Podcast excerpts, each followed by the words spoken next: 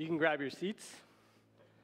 Also, if you are in junior high and you want to go downstairs to Sunday school, I won't be offended.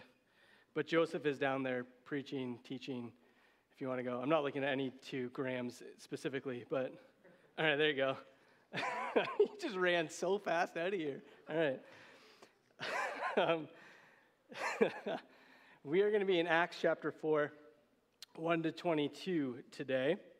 Um, and I want to say, I don't know, I told this to Dwayne just a couple moments ago, but uh, the amount of people who came up to me afterwards, uh, after the first service today, who said, I thought you were leaving.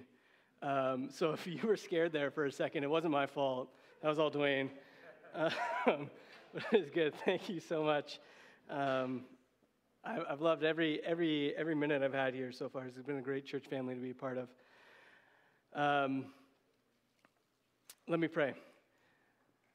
Father, we thank you for this opportunity to gather here and, and, worship you, to praise your name. And we pray that as we continue in worship and, and read through this scripture that you've revealed yourself in, that you would just make your truth known to us today, God. That you would open our eyes to the, to the work of the Spirit as we just hear from you today.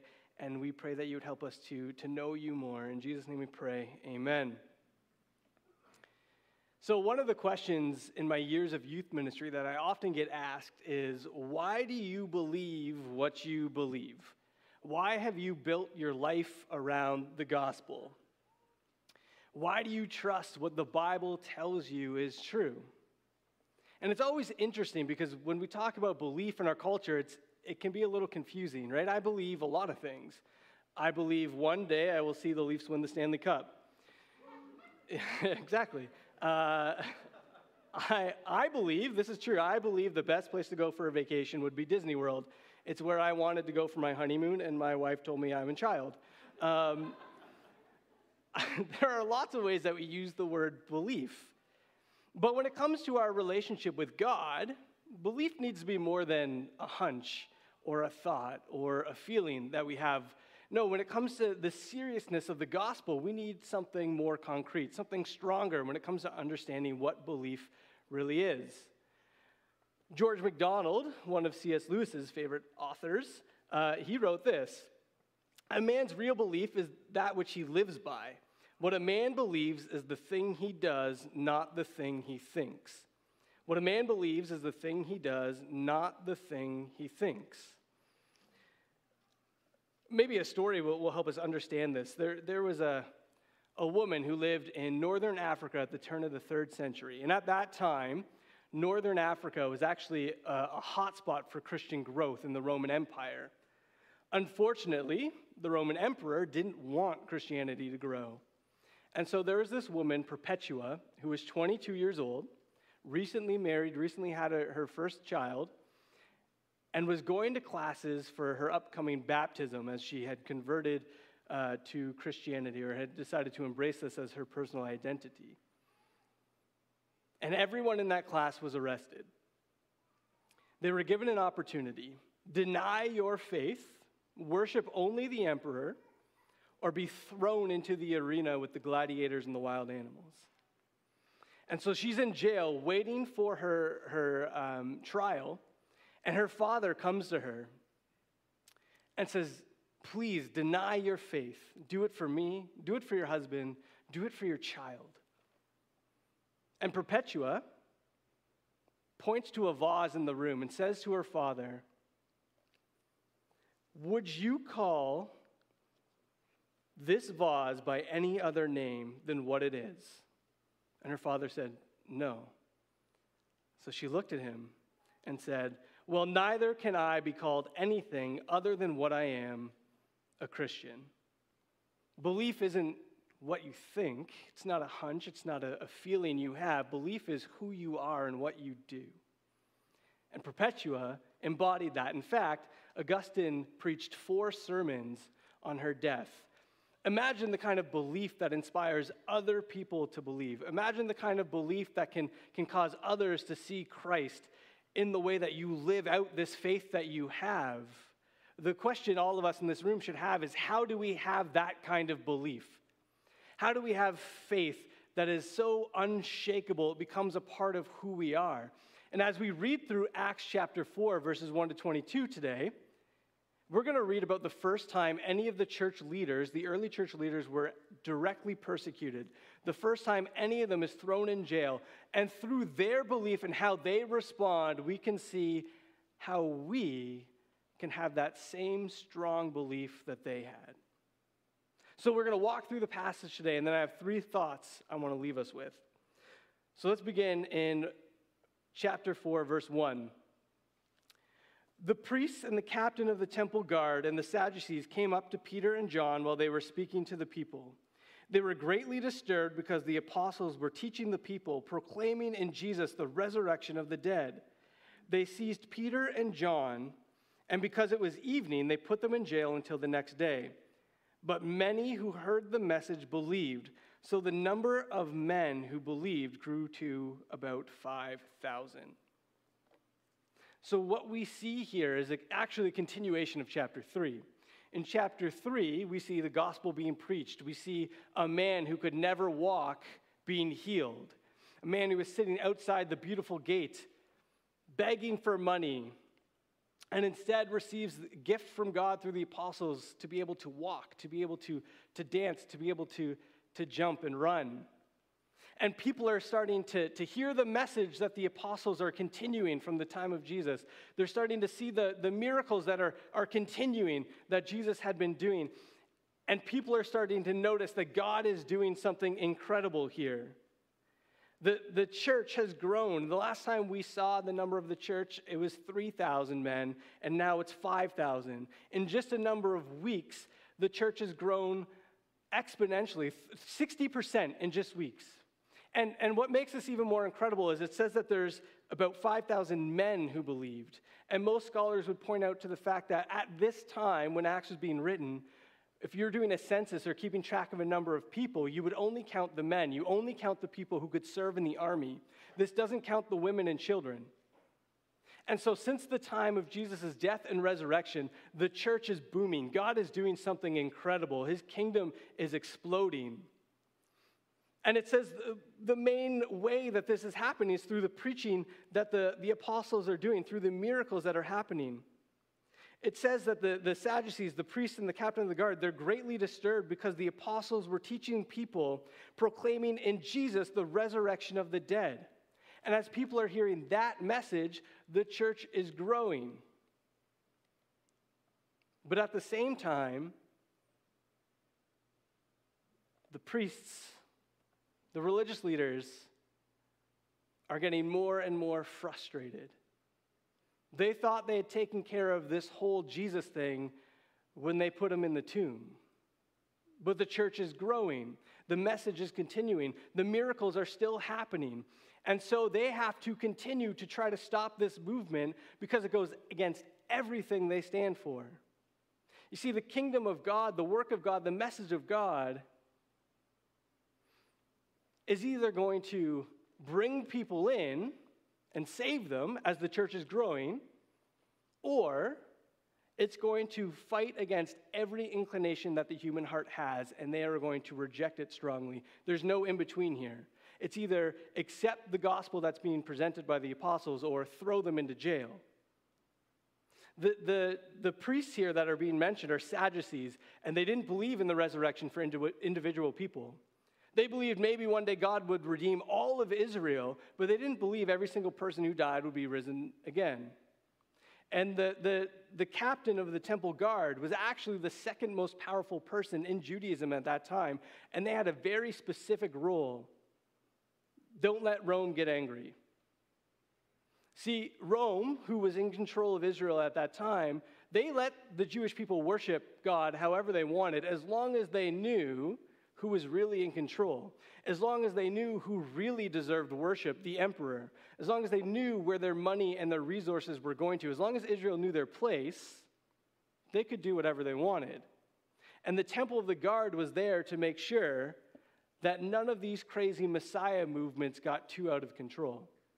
To make sure the emperor didn't see what the Israelites were doing and then come down and bring even more oppression than was already there. And the Sadducees worked with Rome because they got to keep the power that they had. They got to be in control of the Sanhedrin. They got to be in control of, of the temple. They got to be in control of that position of the high priest. It was always a Sadducee because they were willing to work with Rome and Rome let them have power. And as this Christian movement is exploding and becoming just so difficult to ignore, the Sadducees start to realize that what they have put their trust in, that position, that power that they so love, is in jeopardy. And so they see Peter and John preaching the gospel, preaching the resurrection of Christ, and they throw him into jail, throw them into jail because they're unwilling to give up their view of the world, their position of power for the kingdom of God.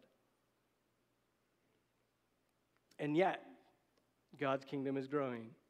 Verse 5 The next day, the rulers, the elders, and the teachers of the law met in Jerusalem. So Peter and John are thrown into jail overnight because they couldn't have a trial. They couldn't get everybody together that evening. They have to wait to the next day. So they throw them into jail, maybe hoping a little bit of uncomfortability will, will give their heads a shake, but also to bring everybody in the next day. And they start to gather. Annas, the high priest, was there, and so was Caiaphas. John, Alexander, and others of the high priest's family. They had Peter and John brought before them and began to question them by what power or what name did you do this? So they're talking about the miracle, they're talking about this healing. What gave you the power? What gave you the authority to do what you have done? And notice who is here Annas and Caiaphas this family of the high priest. And, and in Israel, once you were a high priest, you were always a high priest. Just kind of kind of like the US, how you refer to every president as Mr. President, even after they're already out of office. That position still holds significance for their culture. And the high priest, you never lost that significance. These are the big deals when it comes to how the temple is run. These are the important figures when it comes to the, the religion of the Jewish people. And these are two of the people who orchestrated the death of Jesus. Caiaphas and Annas, instrumental in making sure the arrest happened, setting that whole plan into place, making sure that Jesus wasn't let go, stirring up the crowd to make sure that Jesus was put to death. And you can imagine the frustration as they thought they were done with this and it keeps going. They can't stop the movement that God has, has already started. They cut off one head, and now two more are there, not to mention all the other apostles and people who are preaching the good news of Christ. And so they're frustrated and they want to put an end to this. They're done. They thought this was over, and they question Peter and John. In verse 8, it says, Then Peter, filled with the Holy Spirit, said to them, Rulers and elders of the people, if we are being called to account today for an act of kindness shown to a man who was lame and are being asked how he was hurt, healed, then know this you and all the people of Israel, it is by the name of Jesus Christ of Nazareth, whom you crucified, but whom God raised from the dead, that this man stands before you healed. Peter looks at them and he says basically, are we really on trial for helping somebody who couldn't walk, who couldn't live on his own, stand up on his own feet? And if you really want to know how this happened, then fine, I'll tell you it's Jesus. You crucified him, you thought he was dead, you declared him guilty. But God is stronger than you. God raised him back to life. You see, Jesus had done nothing wrong, and so the law couldn't hold him. He conquered death, he conquered the enemy, he conquered our sin, and God raised him back to life. This man is healed because Jesus is alive and at work. Peter answers their question. And then he does something incredible. He takes a passage from the Psalms and applies it directly to the religious leaders questioning them. In, in youth group, what we do when we do small groups right now is we ask the same three questions every week. What do you learn about people in this passage? What do you learn about God in this passage? And why does it matter to you? And we do that because we want to train the youth how to read the Bible on their own, how to actually read the Bible and get something from it. They, they need to understand what the passage is saying. What does it say about people? What does it say about God? But most importantly, and I believe this is the only uh, way that people will start to enjoy reading the Bible to understand that it's talking to you, to understand that God has revealed himself in this passage and it matters to you. So figure out why. But here, Peter actually takes a passage and he lets the religious leaders know why it matters. See, he quotes Psalm 118 and he says, The stone you builders rejected, which has become the cornerstone. The stone you builders rejected, which has become the cornerstone. And all of those religious leaders who would have had their Bibles memorized would have known the actual way that passage goes is the stone the builders rejected, which has become the cornerstone. Peter takes it and changes the builders to you builders. He's letting them know you are rejecting God's redeeming work. You are rejecting God's kingdom. God has sent Christ to be the cornerstone of his redeeming work, the cornerstone of the kingdom of God that it will be based on, and you're rejecting what God is doing. And then he says this Salvation is found in no one else, for there is no other name under heaven given to mankind by which we must be saved. Why is Jesus the cornerstone? Because it's through him and him alone that sin is forgiven. It's through him and him alone that death is defeated. It's through him and him alone that you can be welcomed into the kingdom of God. And these religious leaders are denying who Jesus is. And the question is where does Peter get the strength, the wisdom to look at these people who've thrown him into jail and boldly preach the gospel to them? In verse 8, it says, Peter, filled with the Holy Spirit. Now, it's important to note in the book of Acts, being filled with the Spirit is different than being full of the Spirit. All believers are full of the Spirit, the Holy Spirit lives within them. Being filled with the Spirit is something different. Being filled with the Spirit is this moment of God giving strength and wisdom to somebody in a time of need. God providing them with what they need to address the situation that they're in. It's this extra empowerment that God gives them to face the trials that they're in. It has to do with a specific moment, a specific task. And here, as Peter faces his accusers, he's filled with the Spirit. God is there with him, empowering him in this situation so that he can preach the gospel, so that he can have the courage needed to not back down and make Christ clear to them. And this is important for us to know because often as Christians, we ask the question, if I ever face something difficult, am I going to have the strength to stay true to my faith?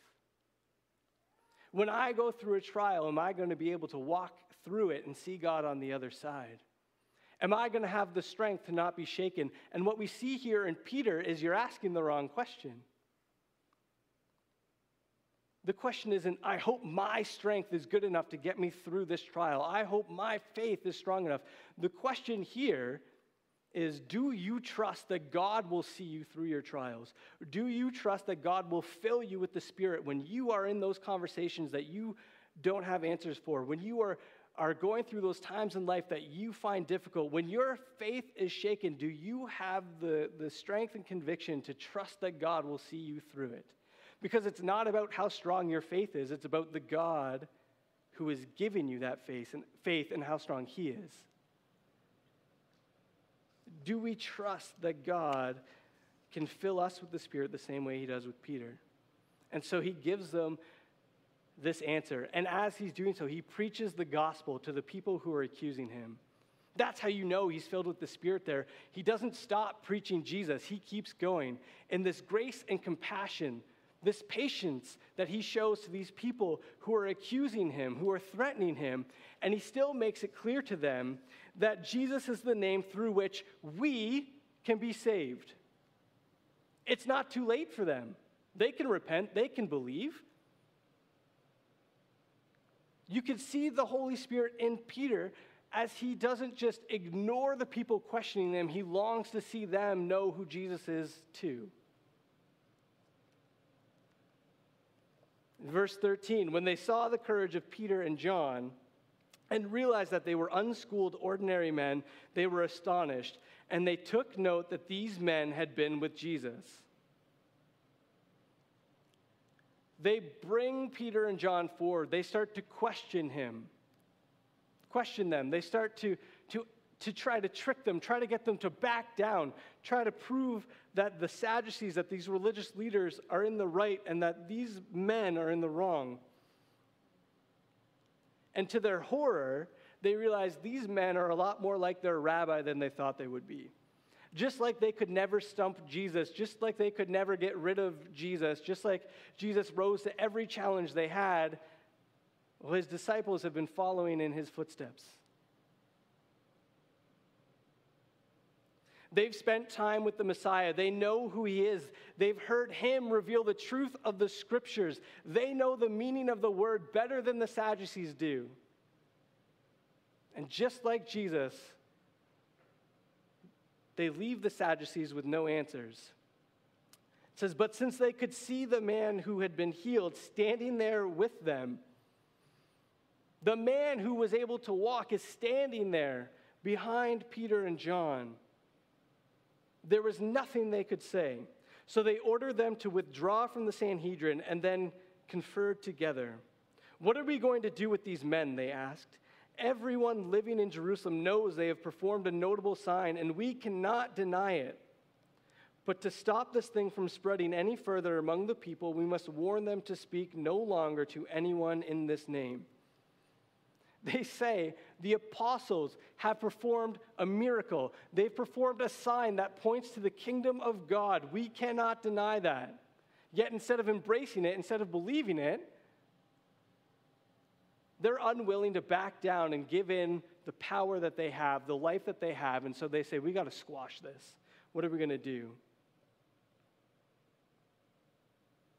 They called them in again and commanded them not to speak or teach at all in the name of Jesus. But Peter and John replied, Which is right in God's eyes, to listen to you or to listen to him? You be the judges. As for us, we cannot help speaking about what we have seen and heard. After further threats, they let them go. They could not decide how to punish them because all the people were praising God for what had happened. For the man who was miraculously healed was over 40 years old. Just a couple things I want to point out there before we get to the, the, the final thoughts today. Peter and John can't stop preaching the gospel, they're unwilling to back down. They've experienced the risen Lord, and they say, everybody needs to hear this. And it doesn't matter what you do to us, we're not stopping. As for us, we cannot help speaking about what we have seen and heard. They can't stop it. But then, mo- most importantly, here, in verse 21, after further threats, they let them go. They could not decide how to punish them because all the people were praising God for what had happened. All the work that Peter and John are doing, all the work that the apostles are doing, is pointing to God and his kingdom, pointing to God and the fact that he sent his son to redeem the world and save sinners from their sins. That's what we need to do as a church. That's what we need to do as Christians every conversation we have, everything we do, when we help people, when we do hampers, whatever we're doing, it should all point to the redeeming work of God and his kingdom that is bursting forth. It's not just about making ourselves known. It's not even just about helping people. It's about pointing, to them to, pointing them to their greatest need, which is Christ. All of the people were praising God because this man had been healed. They weren't rejoicing that the man was, was walking again, although that's part of it. They're rejoicing that God's kingdom is breaking forth in this man, that the, the effects of, of the curse in his life, the sickness and the death and the pain and the separation from God, you can see those things changing, and they're praising God because of it. And so here we get this account of the first imprisonment, the first trial of the early church, and what do we see in it? As we look at them and we see their belief, what do we learn from it? How do we have a faith like that? And there's three things I want to point out here. The resurrection is the foundation of belief. That's the first thing we see here. The resurrection is the foundation of belief. Did you notice in verse 2 that it says they were greatly disturbed because the apostles were teaching the people, proclaiming in Jesus the resurrection of the dead. It's interesting here that when it talks about them preaching the gospel, the focus is on the resurrection. And often in our churches today, we focus on the crucifixion. We focus on the fact that Jesus died for our sins so that we can be forgiven. And that is true. And that is a part of the gospel. But for some reason, Peter and John here are focusing on the resurrection. Why?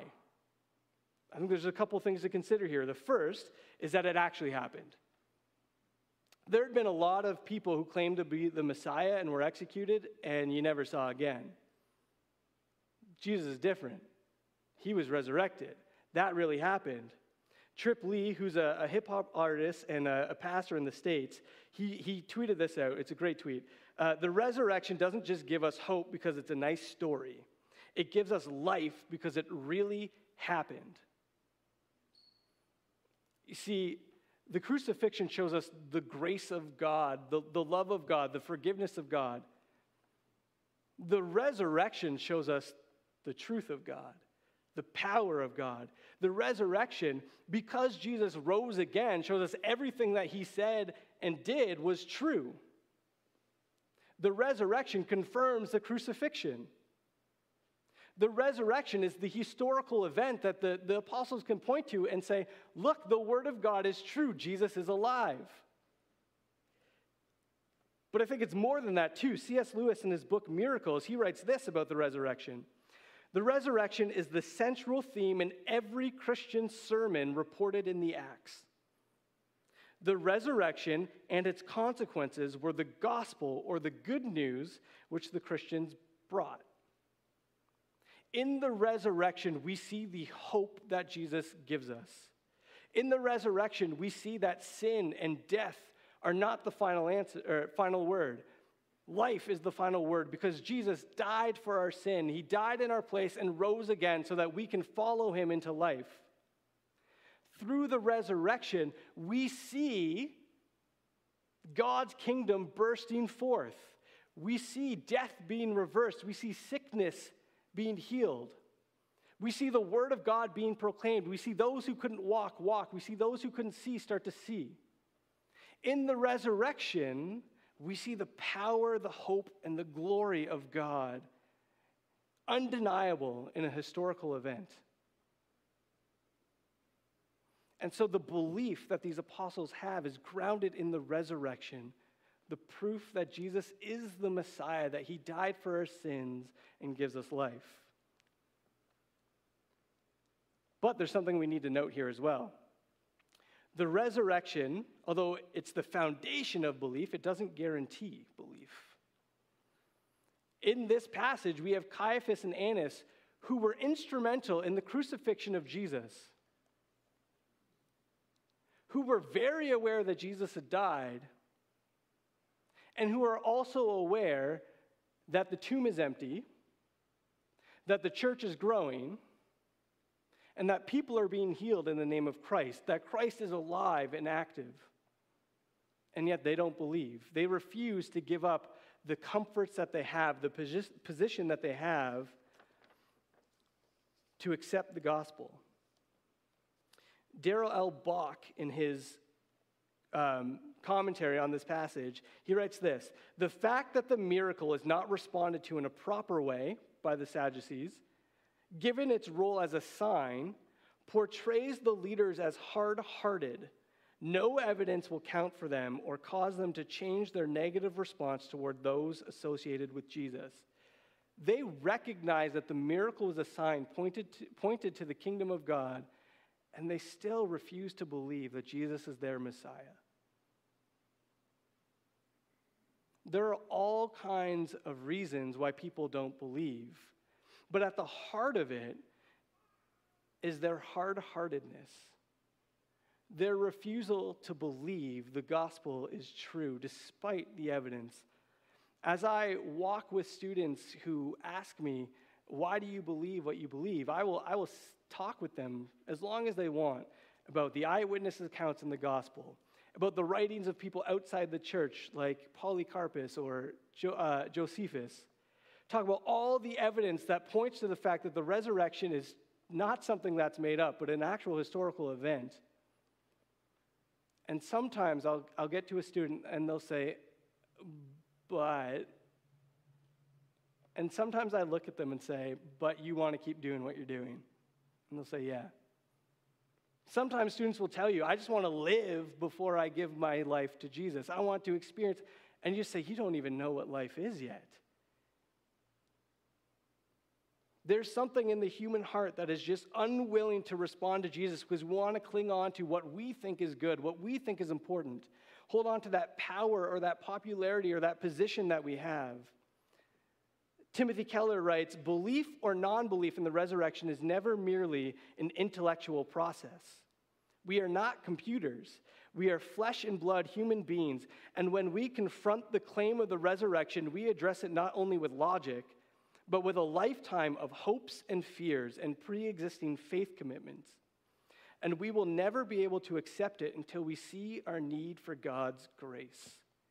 You see, the issue with the religious leaders in this passage, the religious that's, uh, the, the issue that so many people around us face, is that they just don't see their need for Jesus. They'd rather stay where they are. Thank you very much. And so we need to be praying for people. We need to be praying that God would soften that heart, that He would make Himself known, that He would make His gospel known. We should be praying that God would make the sins of people know so that they can see they need Jesus. Because sometimes it doesn't matter how good your argument is, unless God gets to the heart, they're not going to believe. So we should be praying earnestly for those around us.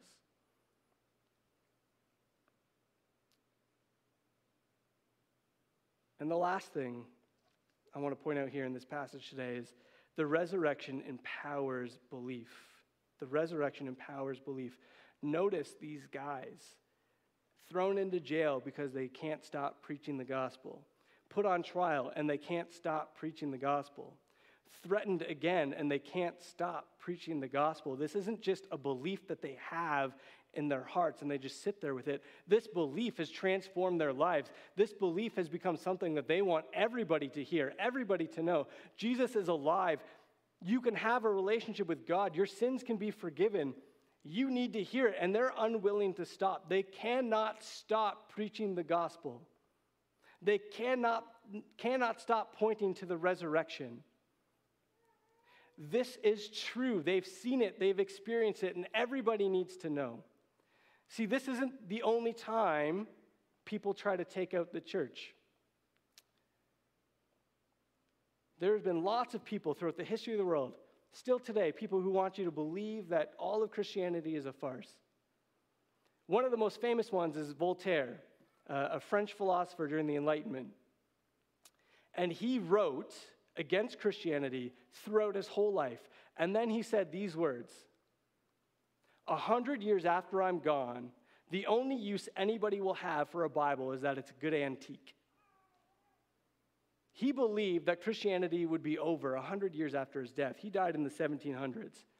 And furthermore, the Geneva Bible Society ended up in possession of his house.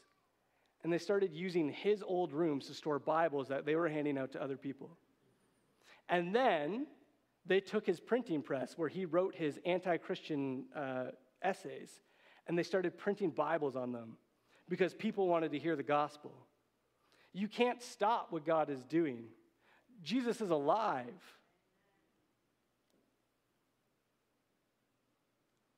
It would have been so easy for the early church to be squashed. The power of Israel and the religious leaders, the power of Rome, all against it. And yet they were growing and growing and growing, spreading throughout Israel, spreading out throughout the Gentile world, spreading throughout Rome. Because Jesus isn't dead, he's alive. I'm going to invite the band back up. I have, I have one more quote to share from you, share with you from Timothy Keller. He writes this If Jesus rose from the dead, then you have to accept all that he said. If he didn't rise from the dead, then why worry about anything of what he said?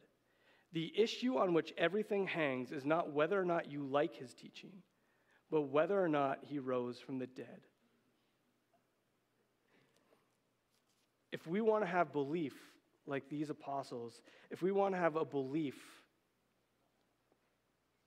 that when other people see it, they can't help but join in that belief. If we want a belief that points other people to the Messiah who died for their sins and was risen again, if we want people to see the kingdom of God and how we live and who we are, then we need